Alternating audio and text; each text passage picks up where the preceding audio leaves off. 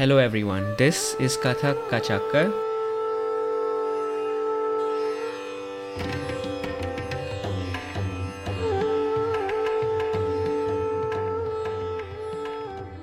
My name is Pramit, and this place is designed to be a central platform to bring conversations with Kathakars across the globe. So now it's recording. So Shivani Badgi is a New Jersey based dancer with 20 years of dance experience in Kathak, Lavani and Bollywood. She began her training in dance at the age of 5 under Guru Padma Khanna at Indianica Academy. She furthered her dance education to learn ballet, jazz and contemporary at Joffrey Ballet School, Mason Gross School of Arts at Rutgers University and Broadway Dance Center.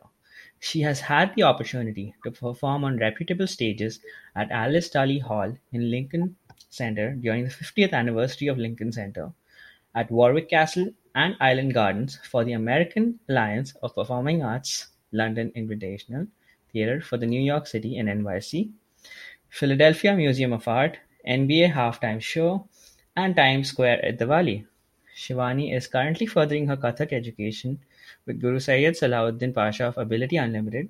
She currently teaches Kathak and semi-classical at her dance studio, The Gurukul Performing Arts in New Jersey. Shivani Di, how are you? I'm very good. How about you?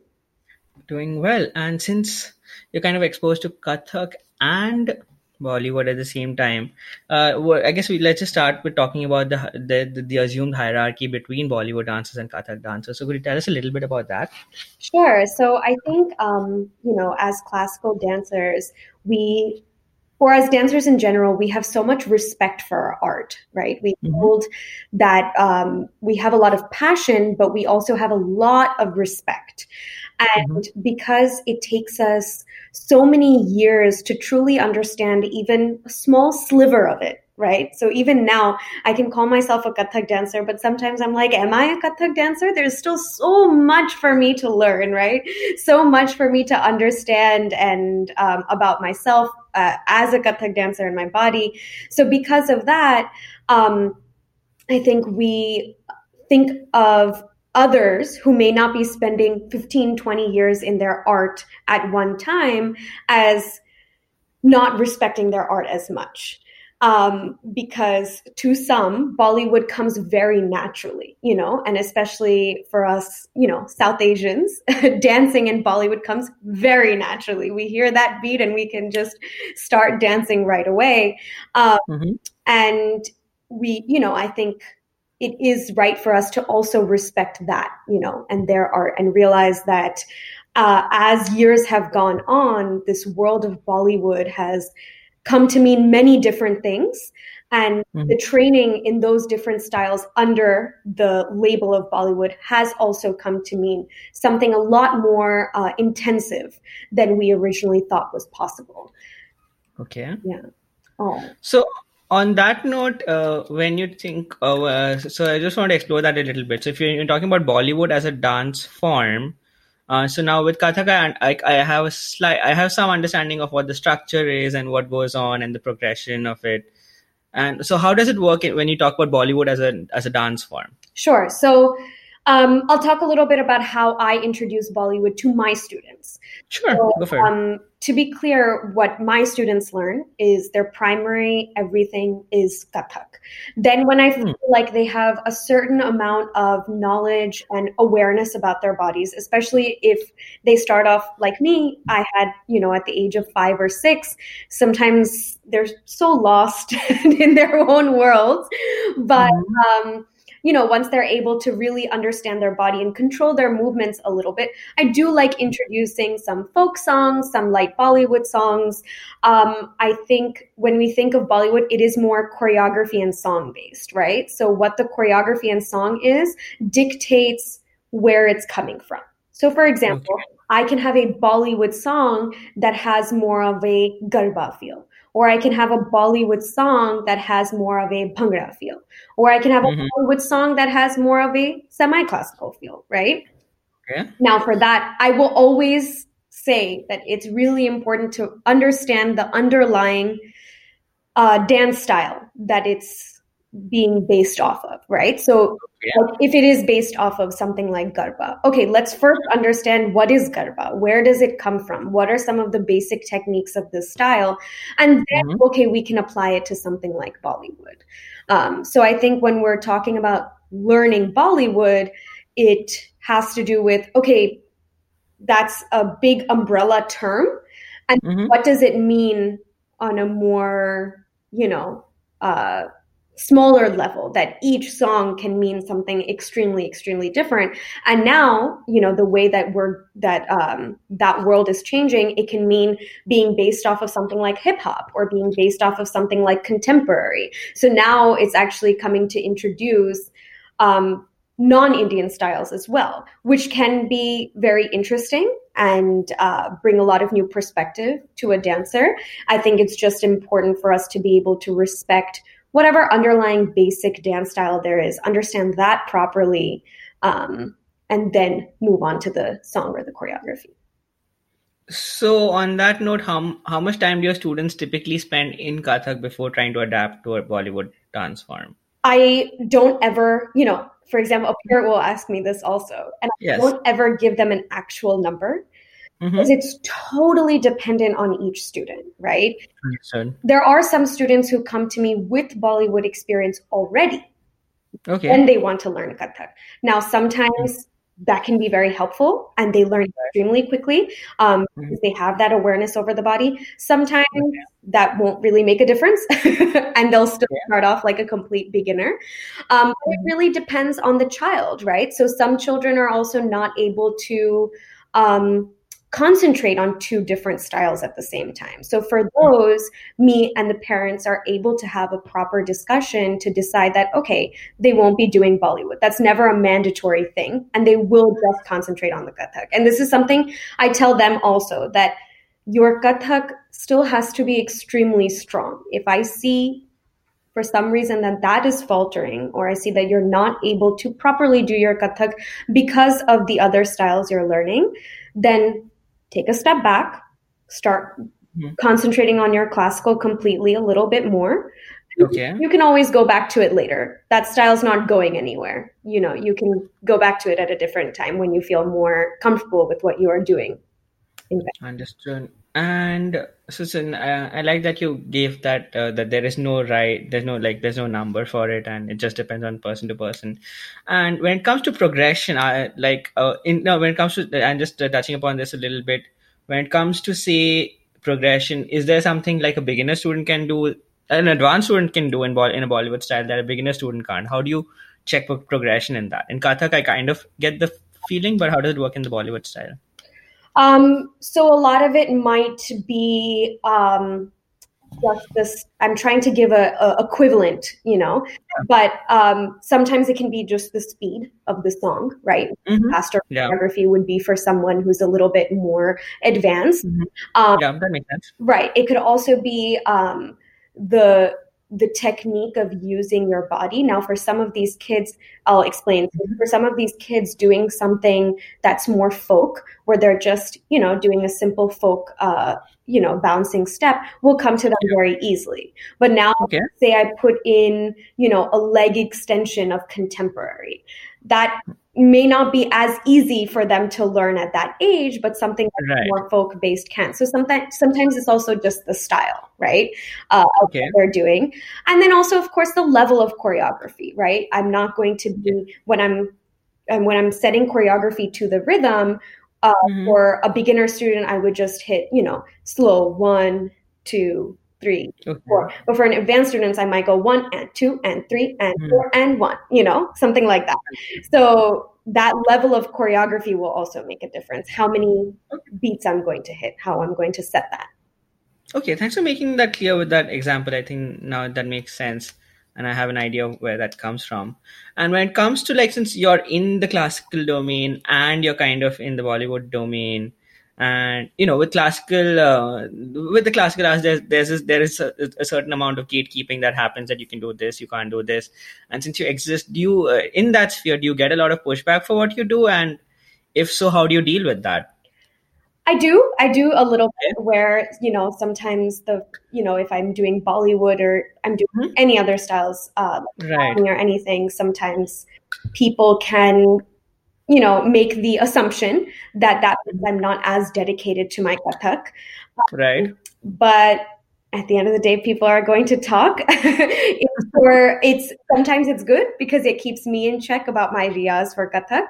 But for me, on a personal level, I make sure that doesn't happen is I properly am very consistent about my riyas, right? I'm very consistent about my Kathak, making sure that I'm constantly in learning mode, right? If I'm teaching and performing, I should always still be in learning mode and be able to, go back to things and constantly check up on how my technique is going and everything. And also just, put it in boxes, right? When I'm practicing my, sometimes it can be a little similar, right?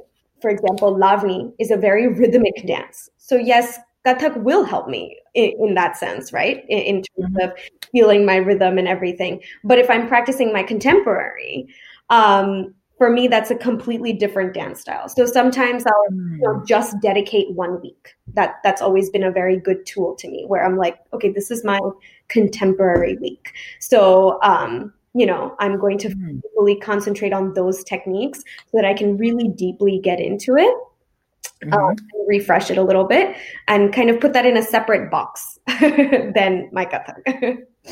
Okay. And I think at this point it'd be good to have like a basic chronology, because you talked about three major things, and correct me if I'm wrong. There's the contemporary side of you, there's the Lavani side of you, and there's the Kathak side of you. Yeah. So in terms of timelines, which ones came first, and then how did you start adding on different dance forms to your repertoire? Sure. So Kathak came first. And, I would say when I got into, more of my teenage years, then I started bringing in Lavani more. My guru started doing more Lavnis. Lavani is a very mature dance form, right? So it's not something that you can, but to really understand the lyrics and everything, starting after your teenage years is always better. So that added in then. And when I got... Shivani, real quick, could you tell us a little bit about what Lavani is? Because most of my listeners are like listening for a Kathak podcast, so it'd be good for them to know as well, in case they didn't know, like I didn't know. Totally. So Lavani is a folk dance from Maharashtra. And it's really known, A, for its very, very, very rhythmic beats based off of the dholki. And for the lyrics of the songs. The lyrics are usually more sensual in nature. Beautiful lyrics. And it's like poetry, right? As a song. So there are different types of Lavnis. Sometimes you have Lavnis where they're beti, completely sitting down.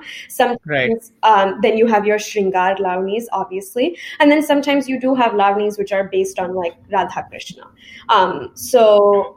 There are a lot of different types, but it's mainly about the very rhythmic beats and the beautiful lyrics that you want to portray. And it's very based in, what's happening in society right now. I always see it as a good reflection of maybe the things that we don't talk about in society. So the unsaid.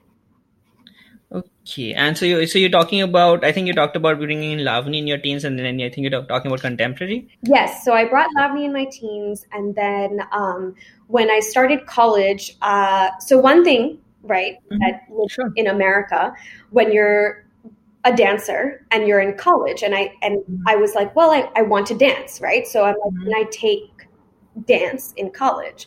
But although I had so much experience, it didn't necessarily mean anything in terms of me taking a major as dance or a minor in dance in college, because my audition was not going to be in Kathak. So that posed a little bit of a, struggle for me. And I did always admire contemporary as an art. I really liked that style of movement. And I thought, it would be really fun and nice to learn it. So I first actually took one solid year of ballet. So I, as someone who had started in classical, I did like the way that classical gave you a very structured form of learning, and I liked learning in that way. So I did start off with ballet first because I really wanted to make sure that my technique was very strong, right? Whether I was talking about the pointing of my feet or even just the basic posture, right? Being able to stand in the way you're supposed to and hold your weight in the way you're supposed to. So I took a solid year of ballet when I first started college. And then I started getting into, I always continued my ballet. That never stopped because, again, it's that thing that you just need to keep practicing again and again. And then I started doing more contemporary jazz. And I continued that through college, and I would say a couple years after college.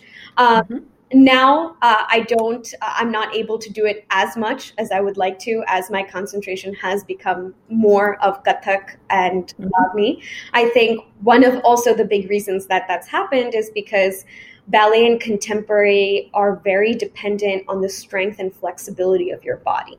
So I worked really, really hard to build that, but I knew that there were some things that I wasn't ever going to be able to do because it's not something that I started at the age of 5 or even 10. It's something I started at the age of 18. So in many ways, my muscles were already, not flexible enough for that dance style. And I did a lot, but I knew that there were some things I wasn't going to be able to do that were going to stop me from, going all the way with that dance style. But I still greatly appreciate it. Understood. And I guess this is going to be a controversial question, but in the sense of, so you've done all these dance forms. Do you have a favorite dance form? Oh, that is a controversial question. I would say that each dance form is like a different language to me. So, for example, I know how to speak different languages. So sometimes I'm speaking in English, but sometimes if I get really, really angry, I might speak in Marathi. But so in the same way, there are sometimes, where I feel like Kathak will always be that first love, that first language I learned, that'll always stay there. And then there are times where I'm just like really feeling a Lavani, I really want to just have that, And then sometimes, I'm really feeling that really fluid movement and I want to feel contemporary in my body. So I would say, I don't have a favorite. I think it just depends on what mood I'm in and, the way I want to speak that day. Okay. Thanks for, that's a beautiful answer, Shivani. Thanks for telling us your views on what your favorite dance is and how that varies depending on your mood and time. And I guess, so my next question was going to be on, like, when you have all these dance forms in your head, or you're trying to add on more dance forms when you have a base knowledge or something, is it confusing to keep everything together? Like this belongs here, or how do you keep all that in your head together? It's definitely confusing to a certain extent. I won't say that for me, it's the most easy thing that I've ever done. But I think for me, I obviously, dance is my life, but when you make your dance career, you're dancing, your relationship with that changes a little bit, right? You're dependent on dance for not only happiness, you're dependent on dance for more at that point. I think your relationship becomes really different. And for me, that was my relationship with dance in terms of Kathak and Bollywood and Lavani, specifically those three, I think. My relationship with those three changed a little bit after college when I was basically like, okay, now I want this to be my full-time career. So how do I change that? And I think doing different styles helped me because I thought of that as the thing I was not doing for my career and only doing for myself. So actually, for a couple of years, I even did kuchipudi and it was super fun. I absolutely loved it. My legs were burning. I thought, oh, I'm a classical dancer. This won't be, I'll be able to do it. It was extremely hard, but that was something I could do just for myself, right? And it wasn't something that was I wasn't depending on that for my career, and it was just purely for myself. So I think I always, And I truly love learning. You know, I love learning different styles, seeing my gurus and the people showing me these art forms light up when they're talking about it and when they're dancing it. I just, you know, I get to share some of that light. And I think that's my favorite part. Okay. I like what you said about sharing your light and that being what do you like about that. And kind of since you're talking about dancing and making that your career, a large part of that is like presenting to, say, a Western audience. Could you tell us a little bit about what that's like? Yeah, definitely. So I think, you know, understanding Indian classical dance and music is difficult for someone who's not in that world at all, or even for people who are dancers in the Western world, or, you know, ballet dancers or hip hop dancers or whatever. It's hard to completely understand the structure of Kathak and Indian classical dance at a first go. So recently, I had performed a piece, Sita's Ramayan, and it was basically the entire, you know, story of Ramayan, but told through Sita's perspective. And yes, it's one of my favorite pieces. I love it, and I love exploring her character in that in terms of the Ramayan. And I presented that mostly to non-Indian audiences, actually. I don't know if I've actually done it for just a purely Indian thing. I've mostly did it in performances where, if there are a few other performances, they are like ballet or other things. They're not Indian performances.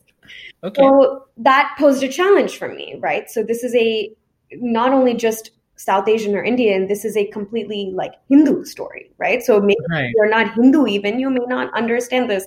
Maybe you are, or your parents are, still you may not understand it completely to the extent that I've researched. So how do I make that a story that everyone will understand without simplifying what I'm trying to show?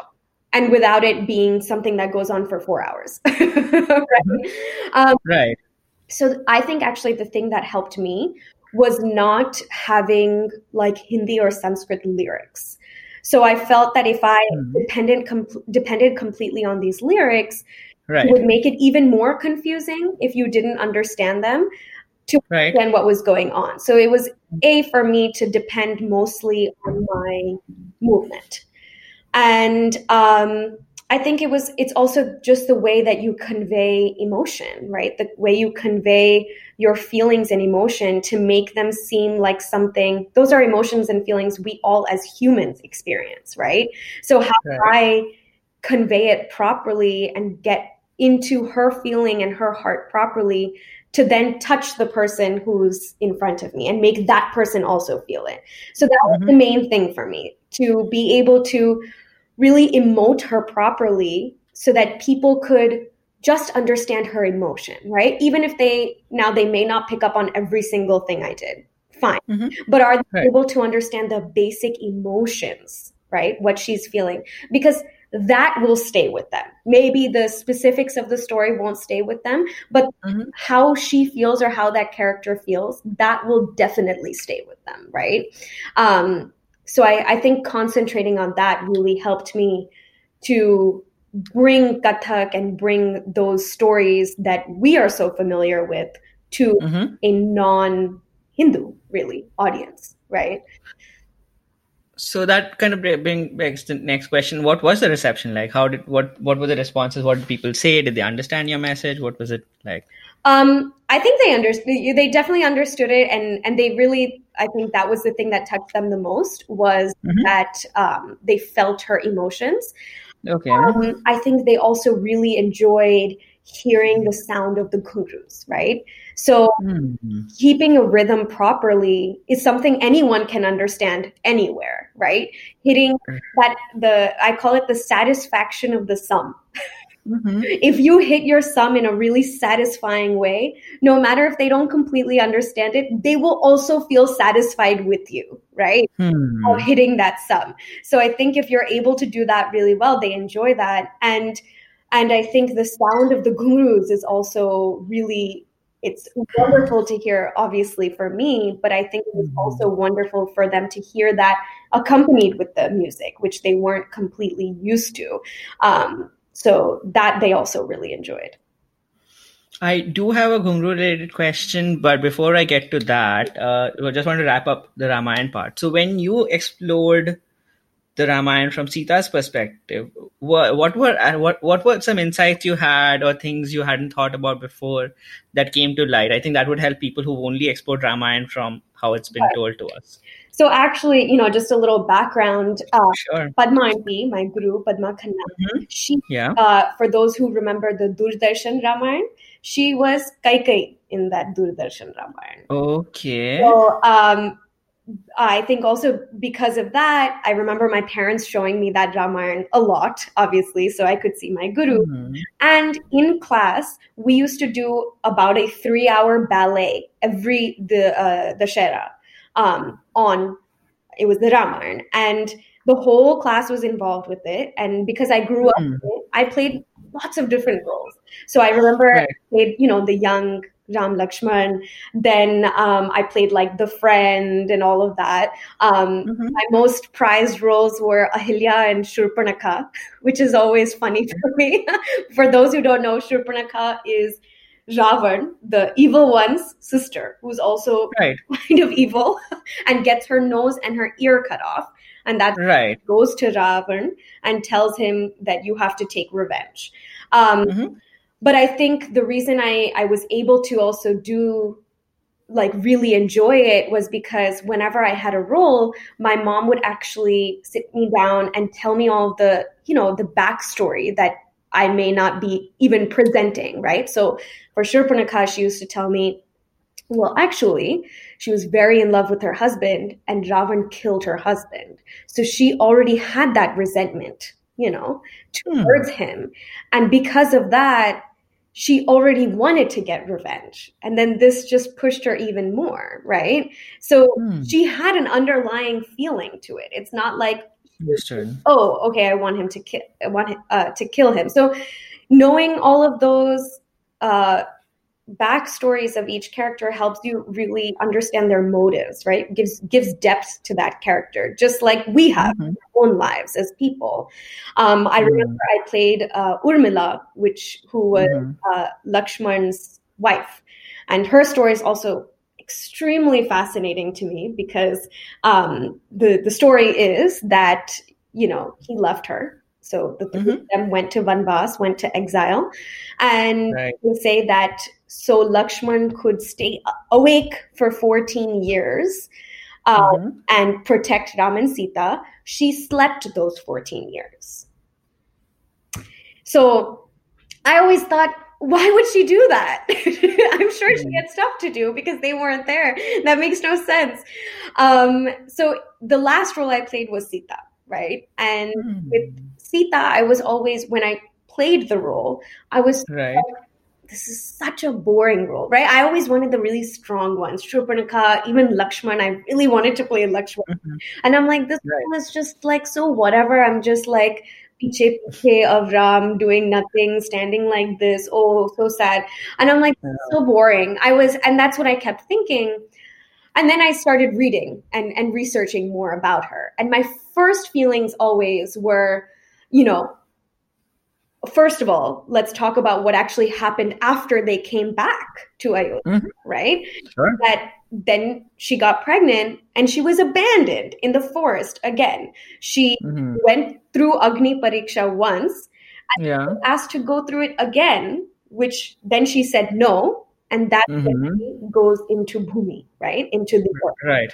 So all of that for me just felt so unfair. I was like, it was so unfair to her. She sacrificed so much. She's so loyal. And this is so unfair. I can't believe this. And I was just very everything that happened was terrible. I was very... one level about it, right? That was terrible. Everyone was unfair to her. She got the short end of the stick with everything. Okay. I kept reading, and then I started to understand the other characters more too, right?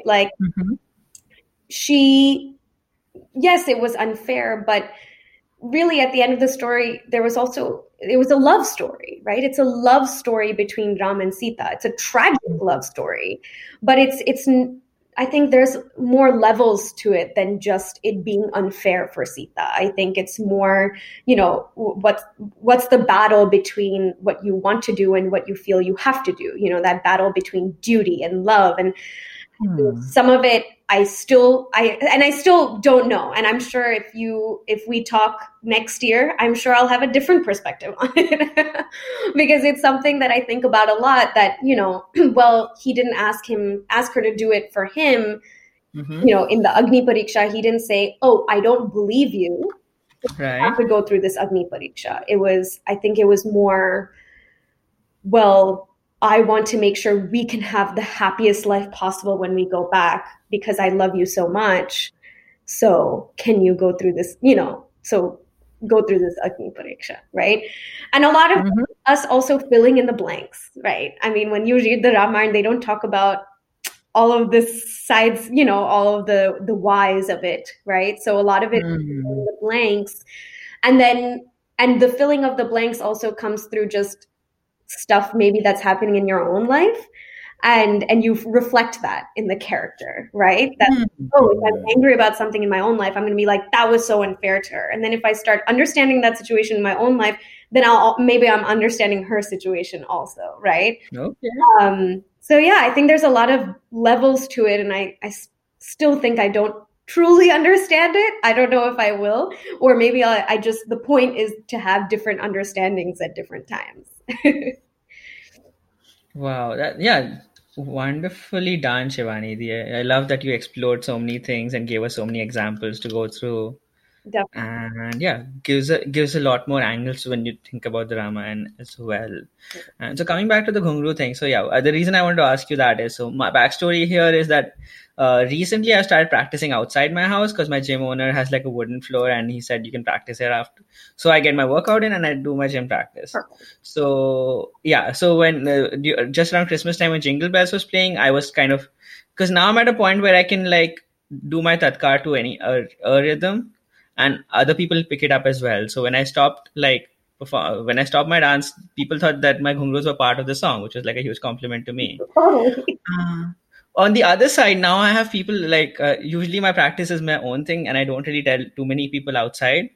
But now that I've put it outside in my gym, there are people coming up to me and asking me like, "Hey, what are those bells? What are you doing?" And this and that, which I'm kind of like, I don't know what to say. Cause they also ask me, "Well, are you going to plan and teach that?" And I have to tell them like, "Hey, I'm only a year in." So how do you, like, for you, this is more of a personal question for me. When people come to you and they're curious about, "Hey, what are you doing? What are those bells?" So how do you usually answer people? This is more to help myself. So usually I just tell them that they are bells that we carry on our ankles that are worn to understand the rhythm and accompany the rhythm of our dancing, right? So then if I'm talking, that's someone, if I'm doing a performance and someone asks me after, that's something I would do. Now, right. One of my students came to me and asked me, like, why gurus, right? Like, what's the real purpose of them? And it always feels like it's just an extension of who you are.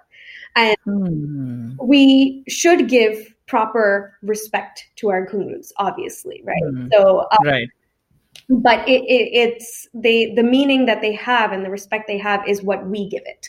So for me, we've always worn ghungrus, right? From when we started Kathak, I've always had my ghungrus on my ankles. And I always feel like there's days where or times where I may not use my ghungrus as much for whatever reason. And then you miss that feeling. It feels like you don't have part of your foot on you. I don't feel like practicing when I don't have my ghungrus. My main reason that I don't, sometimes I practice without my ghungrus, make sure that the sound of my foot on the floor is extremely clear. So that when I have my ghungrus on as well, you're not only hearing my ghungrus, but you're also hearing the proper slapping of my foot. So can you tell me a little bit about that? What does that mean when you say a clear sound? Is it just like clear sound between each foot, or is it like your complete flat is hitting the floor? What does that mean for you? So it's that front part of your foot, right? When we hit it like that, it makes a nice high-pitched, clear, a little staccato sound. Okay. Right? And when you hear that with the sound of the ghungroos, it's just... I think it just adds a little bit more, right? And I see. Your seasoned feet. So I do tell my students, some people, like I have some 7 or 8 year olds, and they already have that sound because biologically their feet are flatter. So when your feet are flatter, that sound comes right away and you just don't have to worry about it. But some of us are not so blessed. So we have to build up the calluses. It's also based on the calluses of your foot. So you build up those calluses of your foot, and then it gives you that really nice, high, slapping sound when you are doing your Kathak. So having flat feet is a benefit in Kathak. I'm sure it is more painful. Right. I'm sure in daily life, it's a little more painful to go around with flat feet. But I do think, at least from what I've seen from my students, definitely helps. They're able to hit those sounds. Also, for me, my right foot is better than my left foot, which happens to many dancers. Oh, yeah, most people are right-footed, right? Right. That's just being right-footed, right? Yeah. What are you talking about? Yeah. Because I'm left-handed, but I'm right-footed. Was what I found. Right. So my right side is generally stronger. Right. So I'm always trying to make sure that my left sounds as clear as my right, as strong and clear as my right. But for those flat-footed people, at least for my students, there's both sounds completely equal, you know? It sounds perfect on both. And is that like, when you say making like that flat sound, is it just a matter of like hitting the floor harder, or is there more to it? Like the way you put your toes and everything? Yeah, I think there's more of a technique to it. For me, what works is that, if I'm just, my foot is here, I'm properly lifting the front part of my foot and then hit that sharply. So that's what helps me get that sound a little bit better. Understood. That is really interesting to me because like part of the reason I do this podcast is to get all these Kathak tips as well. Because then that has to be But yeah, I haven't actually thought that much about like where my toes are and all that when it's hitting the flat. I just like ram it into the ground and make a sound. And, like, so, as long as it's loud. But if there's no one living, go ahead. I'm always concerned about my knees when I do that. Right. So I feel like classical dancers in any classical discipline Indian classical dance are notorious for their bad knees. And I truly don't want bad knees. So I'm always a little bit concerned about how I'm hitting my foot to make sure that I'm just taking care of my body and for the future. Right. And I started out at the age of 27, so I'm 28 now. So I already have some awareness of joint issues already. So it's, but it's there. That's good to know. But since we're talking about your students, I'd like to know a little more, like you as a teacher. So what's your approach? Do you like to be really strict? You're super chill, kind of in the middle. How do you do it? I'm sure if my students listen to this, they already have an answer in their head about what I like. But I like to think that I teach for the student. So I think there are some students who already are very, very anxious. And I've noticed that the new generation of students are pretty anxious in general. So maybe because they're trying to deal with school and everything at the same time. And so, sometimes it makes them a little worried.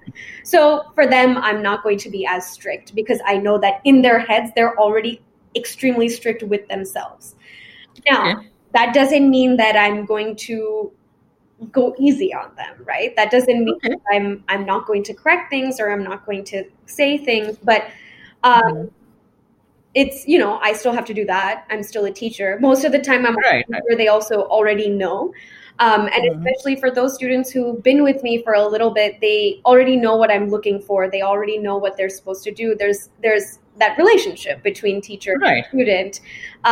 So they're able to do that properly. Now I have some students who are very like in the air about everything and have a hard time focusing and are thinking about everything else but what they're doing in that moment. But usually right. What I find is that it's just a personality thing for in everything they do. It's not specific to Kathak. So I do like, talking to the parents and, especially if a student is going through any issues in mm-hmm. everything, knowing what their other teachers might be doing and really creating the correct and appropriate space for that child. And I think it also, you have some students when you have a school, and this is what I do full time, right? So right. It's not that I'm only teaching 7 or 10 students total. I have a lot. So not everyone's going to be extremely head on dedicated to Kathak mm-hmm. the way that I am, right? Right. Like, this is what I want to do the rest of my life. Most of the time, it's not going to be like that, especially when they start off young. They don't know what's going on half the time. Yeah. So for those who are extremely, extremely dedicated, mm-hmm. I make sure that I am very minutely detailed in how I'm correcting them also, right? Okay. Because if they are taking that and properly going back and practicing it and understanding and really want to do it, that's half yeah. my job, right? That's 50% mm-hmm. of what I have to do. So then I know that whatever I say, even if maybe it comes out a little harsh or a little strict, they're not going mm-hmm. to think about that, right? They're just going to think about what I said. And that's the other thing, right?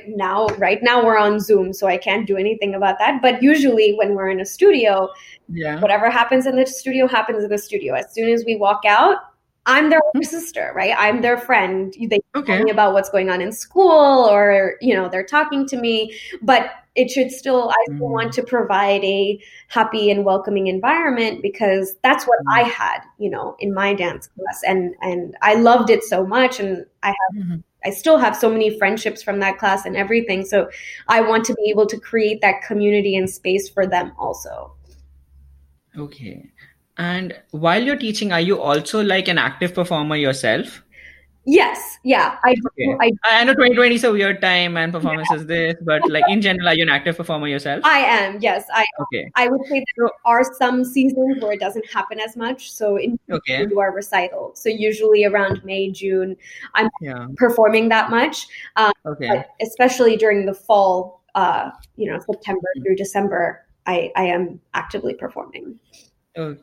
Because the reason I asked you is because there's another thing about so when teachers are also active performers, there's a bit of a balance, right? Because when you're performing and you're going somewhere else, there might be periods where you're not available to your students right.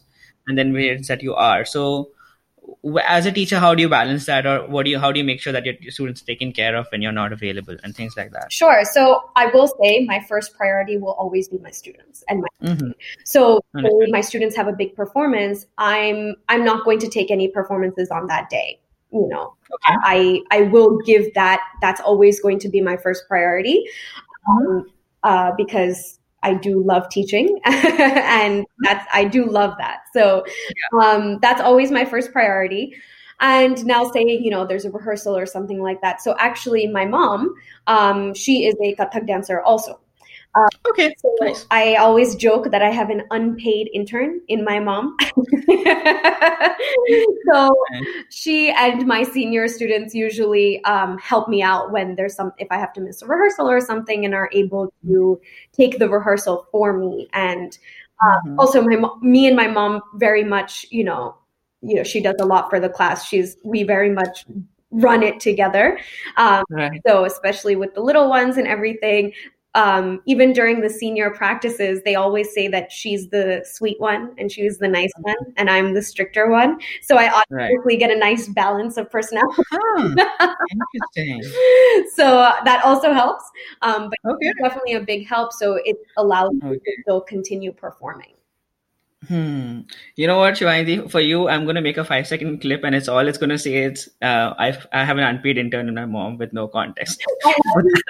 And I'll send it to her and she'll be like, what do you do? And coming to your, the Gurukul Performing Arts, so since you do multiple dance forms, so do you have a Kathak showcase, a Lavani showcase, do you have multiple dance forms and as showcases? How do you balance, how do you do that for your students? So Lavani, I don't actively teach at the class. Right. I do workshops every now and then, but I don't actively teach it as of now. Understand? I would say like 90% of my, not even 90, all but one of my students learn Kathak.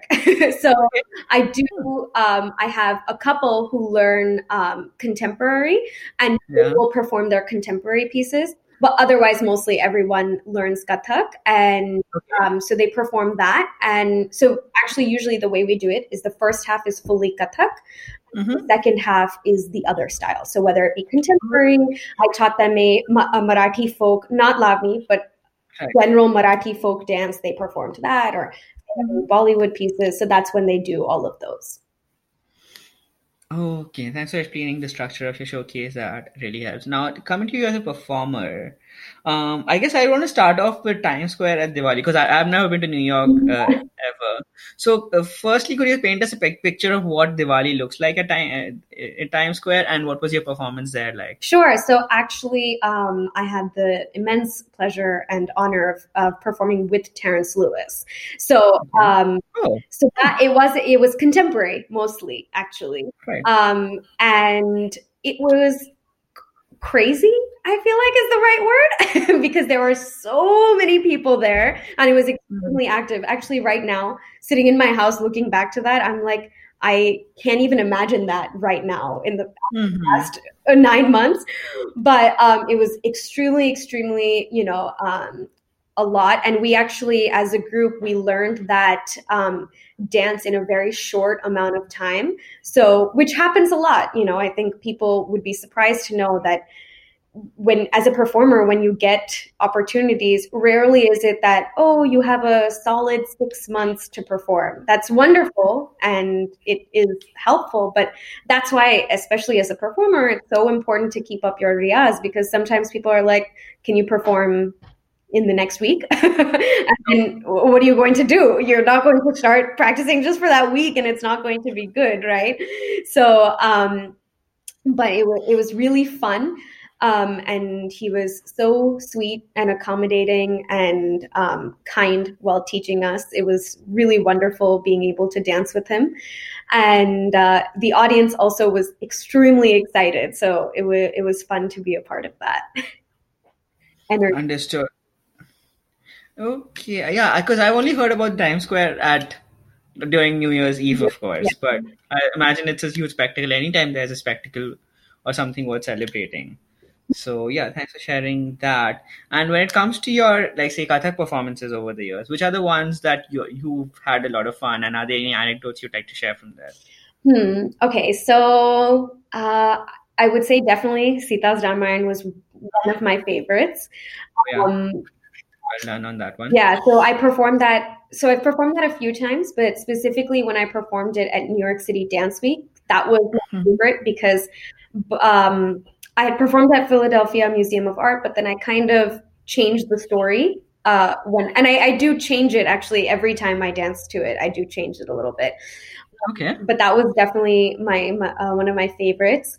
Last fall of 2019 was the first time that I was able to choreograph a full 90-minute show as the lead choreographer. And, it was something I had never done. So I was a little bit intimidated because it was a lot. Yeah. I do try to keep everything organized and make sure that, I'm able to get everything planned in advance and all of that kind of stuff.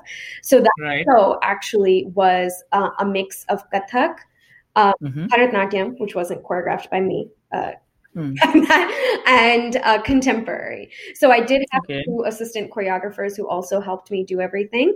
And we had a group of about 8 people. And the whole show was based on different ragas, and each item had a little bit of a different story. So one was a love story, one was a story of good versus evil, that kind of thing. Just basic ideas and concepts that we all connect to, presented in these different styles. So I think that was one of my favorite performances, really because of the lead up to it. I loved working with a cast, and it's not something I get to do often because I'm a teacher. So this is something I always say that my only colleague is my unpaid intern, my mother, but I do miss having colleagues. So being able to perform in shows like this and have a cast allows me to have colleagues and dance with them and choreograph specifically for other professional dancers. I love choreographing for my students, but choreographing for professional dancers, it's a totally different experience, and it's extremely fulfilling to just see your vision come alive, right? And see everything just come and fit properly together. So I really loved doing that as well. And then I think the last favorite performance would be I had a recent Kathak and Lavani online. So I think that was my favorite because it was, I had never done it. I had never really done such a long performance online. And I was... Is that the Art of India one or is that another one? Okay. Yes. Okay. Art of India one. So first I was also like, how am I supposed to be my lighting person and my camera person and my sound person while also performing? So I think that was definitely a struggle to figure out in the beginning. And, I see. Although it's nice because you know, if you're someone who kind of gets nervous or something like that, you have a chance to re-record if you mess up. Right. I think also that's a little bit of a misconception when it comes to recording videos, because I do put out videos and I do usually short ones, but is that you're never actually going to get it completely perfect, because I don't think perfection really exists in dance. That is the thing that all artists do say, like they never it 100%. I usually don't watch it because I hate watching myself dance. I will force myself to so I can correct myself. But otherwise, I know that perfection doesn't exist, and we're always trying to get to it. So it always feels a little, to watch it. But also for me, I think it was a little difficult because, especially for Lavani, it comes alive when you have an audience, right? So being able to perform to an audience, for me as a performer, I love feeding off that energy. And I know I perform the best when I have people in front of me to perform to. And especially with Lavani. Lavani is all about the connection between the audience and the artist. So when you have no one there, you're connecting with a small circle on your phone, the camera. So it's hard to emote to that. It's something that, as performing artists, we haven't really been used to, and we've kind of been forced to explore it this year. Yeah. It is a totally new world that I'm sure is going to become more and more popular, especially now, and especially for the young generation of dancers. I'm sure there will come a time where they may do more stuff online than they do to an audience. So it is something we will have to teach, right, at some point. Yes, and I will say, I love your videos because they are really high production, and it shows that a lot of work and effort has gone into each of them. Yeah, those are not done by me. I have a photographer, Rashi Visai, and she does mine. She does filming and the editing, and she's really good at it. And it's nice because we're friends, so it's very easy to emote to her. It's actually easier when, there's a person behind the camera, because then I always think, I'm doing it to Rashi. I'm not doing it to this camera. But then when I was doing it for Art of India, there was no one there. It was me and the camera. So that posed a little bit of a difficulty for me. Okay, I understood. I think I like that you made the difference between, emoting to a camera and then emoting to a camera, but your friends behind that. I like those differences there. At this point, I just want to take a moment to think about if there's anything. Yes, now I remember. Ooh. So at this point, it's sometimes it should be the first question, but it's a good time to get to. I would like to talk about your Kathak training, both under Padma Ji and Sarah Ji. What's that been like? Yes. With Padma Aunty, I started when I was 5, so I was very young. Is one of the senior students, or was one of the senior students of Nataraj Gopi Krishna Ji, and so you know when you think of Gopi Krishna Ji, you think of those few things that are his very typical things that he did, right? So you know, the extremely fast speed of the tukras and parans, and specifically the tukras where you have to slide and fall, right? So you know, he had a more of a tandav style, so that was the kind of style that I had learned, which I always will, I totally love. And I trained with her for about 13 years until I went to college, and actually 1 year after college also. So that's been most of my training.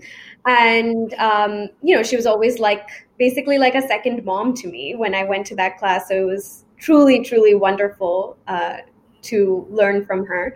And in the past year, actually, I've been training with Pasha uncle, Syed Sallauddin Pasha Ji, and he was a senior disciple of Dr. Guru Maya Rao. So that's a different style, you know, that's the little bit of a combination of Jaipur and Lucknow Gharana style.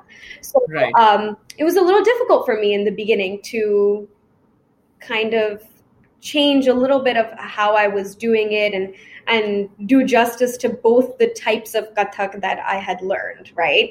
And I think in some ways it's more difficult than just learning two different styles. Two different styles is two completely different styles. Here it's the same hands, the same pose, but little bit different, right? And how do you do justice to that little bit of difference?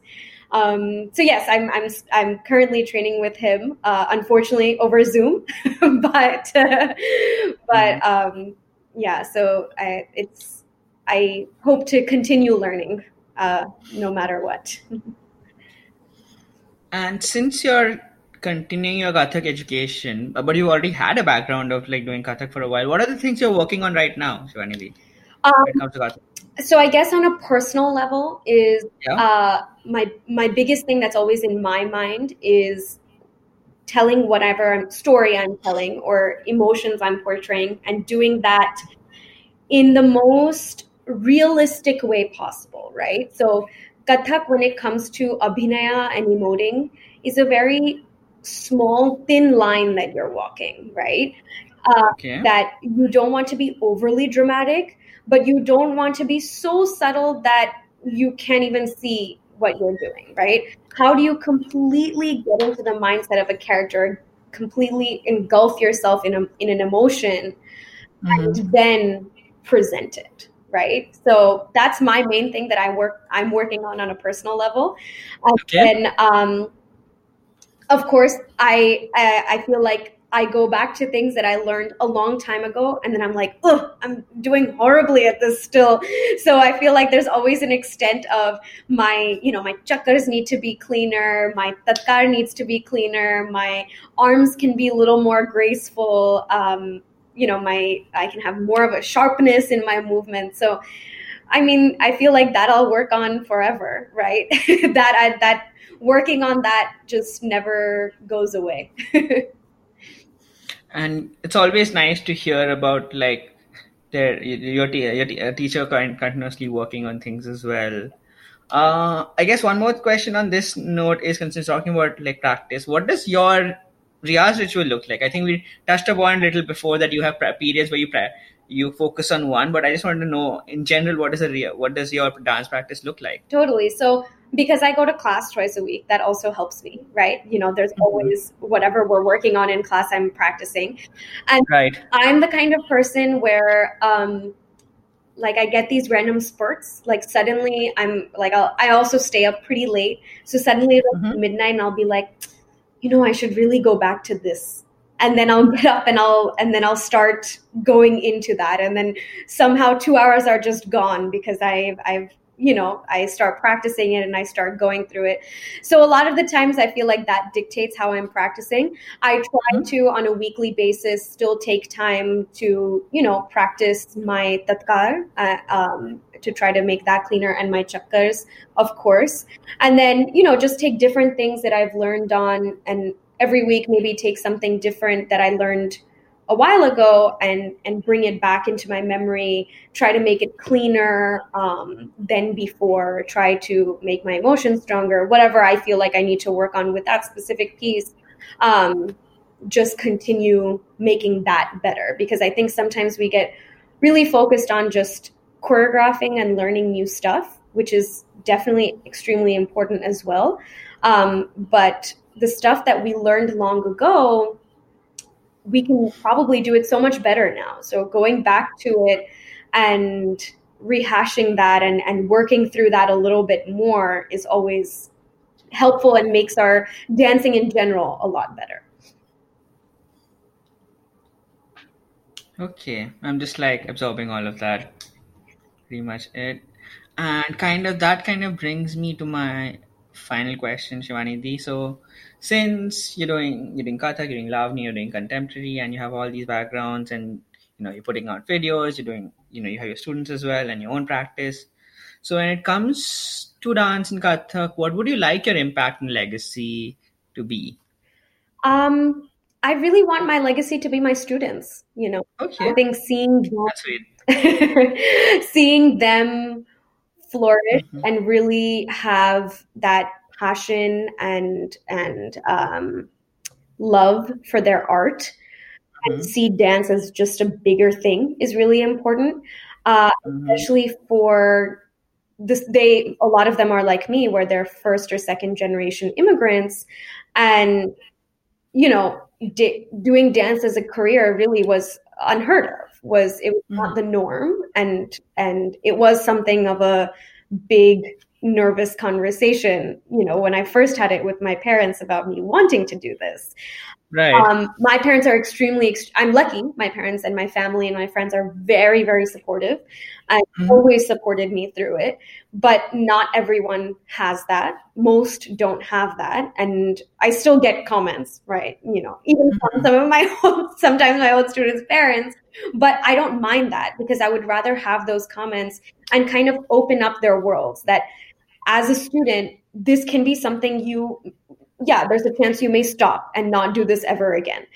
There's a chance that this just remains, something you do for yourself the rest of your life. This may be something where you lose your job, but then you decide, oh, I have dance, and you start teaching, and that helps you. That would be wonderful. Or maybe you do decide to become a dance teacher, a professional artist, and that should be an available option to you, right? That, just because, in our culture, or at least here, our parents always wanted to have for us this financial success, right? They think very practically, and we want for them that success meant, oh, you're going to become a doctor or an engineer or in my dad's case, a consultant. And that's going to make you successful, right? But sometimes that's not truly what that child wants to do. I feel like for me, even if they realize they wanted to do something else and this opens the world for them being able to do that in the future as their career, that would make me so happy. I just want them to have those possibilities for their future if they decide to do it. Okay. I really liked what you said about, that you'd rather hear comments. Yeah. And have that opportunity to open up their world instead of just being angry with them for making such comments.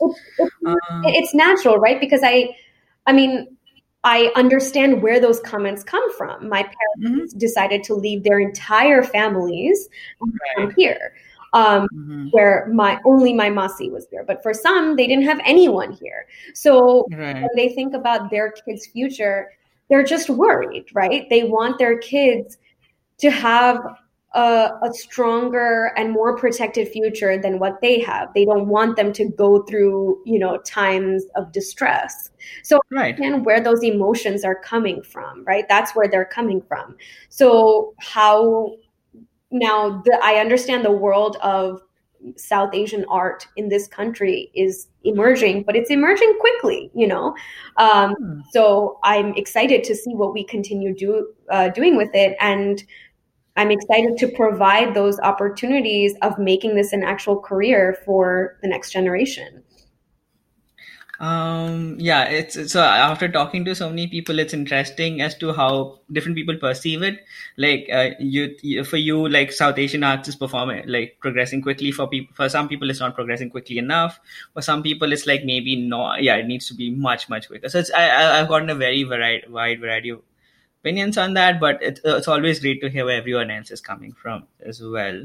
So yeah, with that, I'd like to bring this episode to a close. Shivani, thanks a lot for coming on this. I love the videos that you did, and I purely approached you on the basis so that like I have to have this person on my podcast. I'm really glad we did this. Oh, thank you so much, Pramit. Thank you for having me.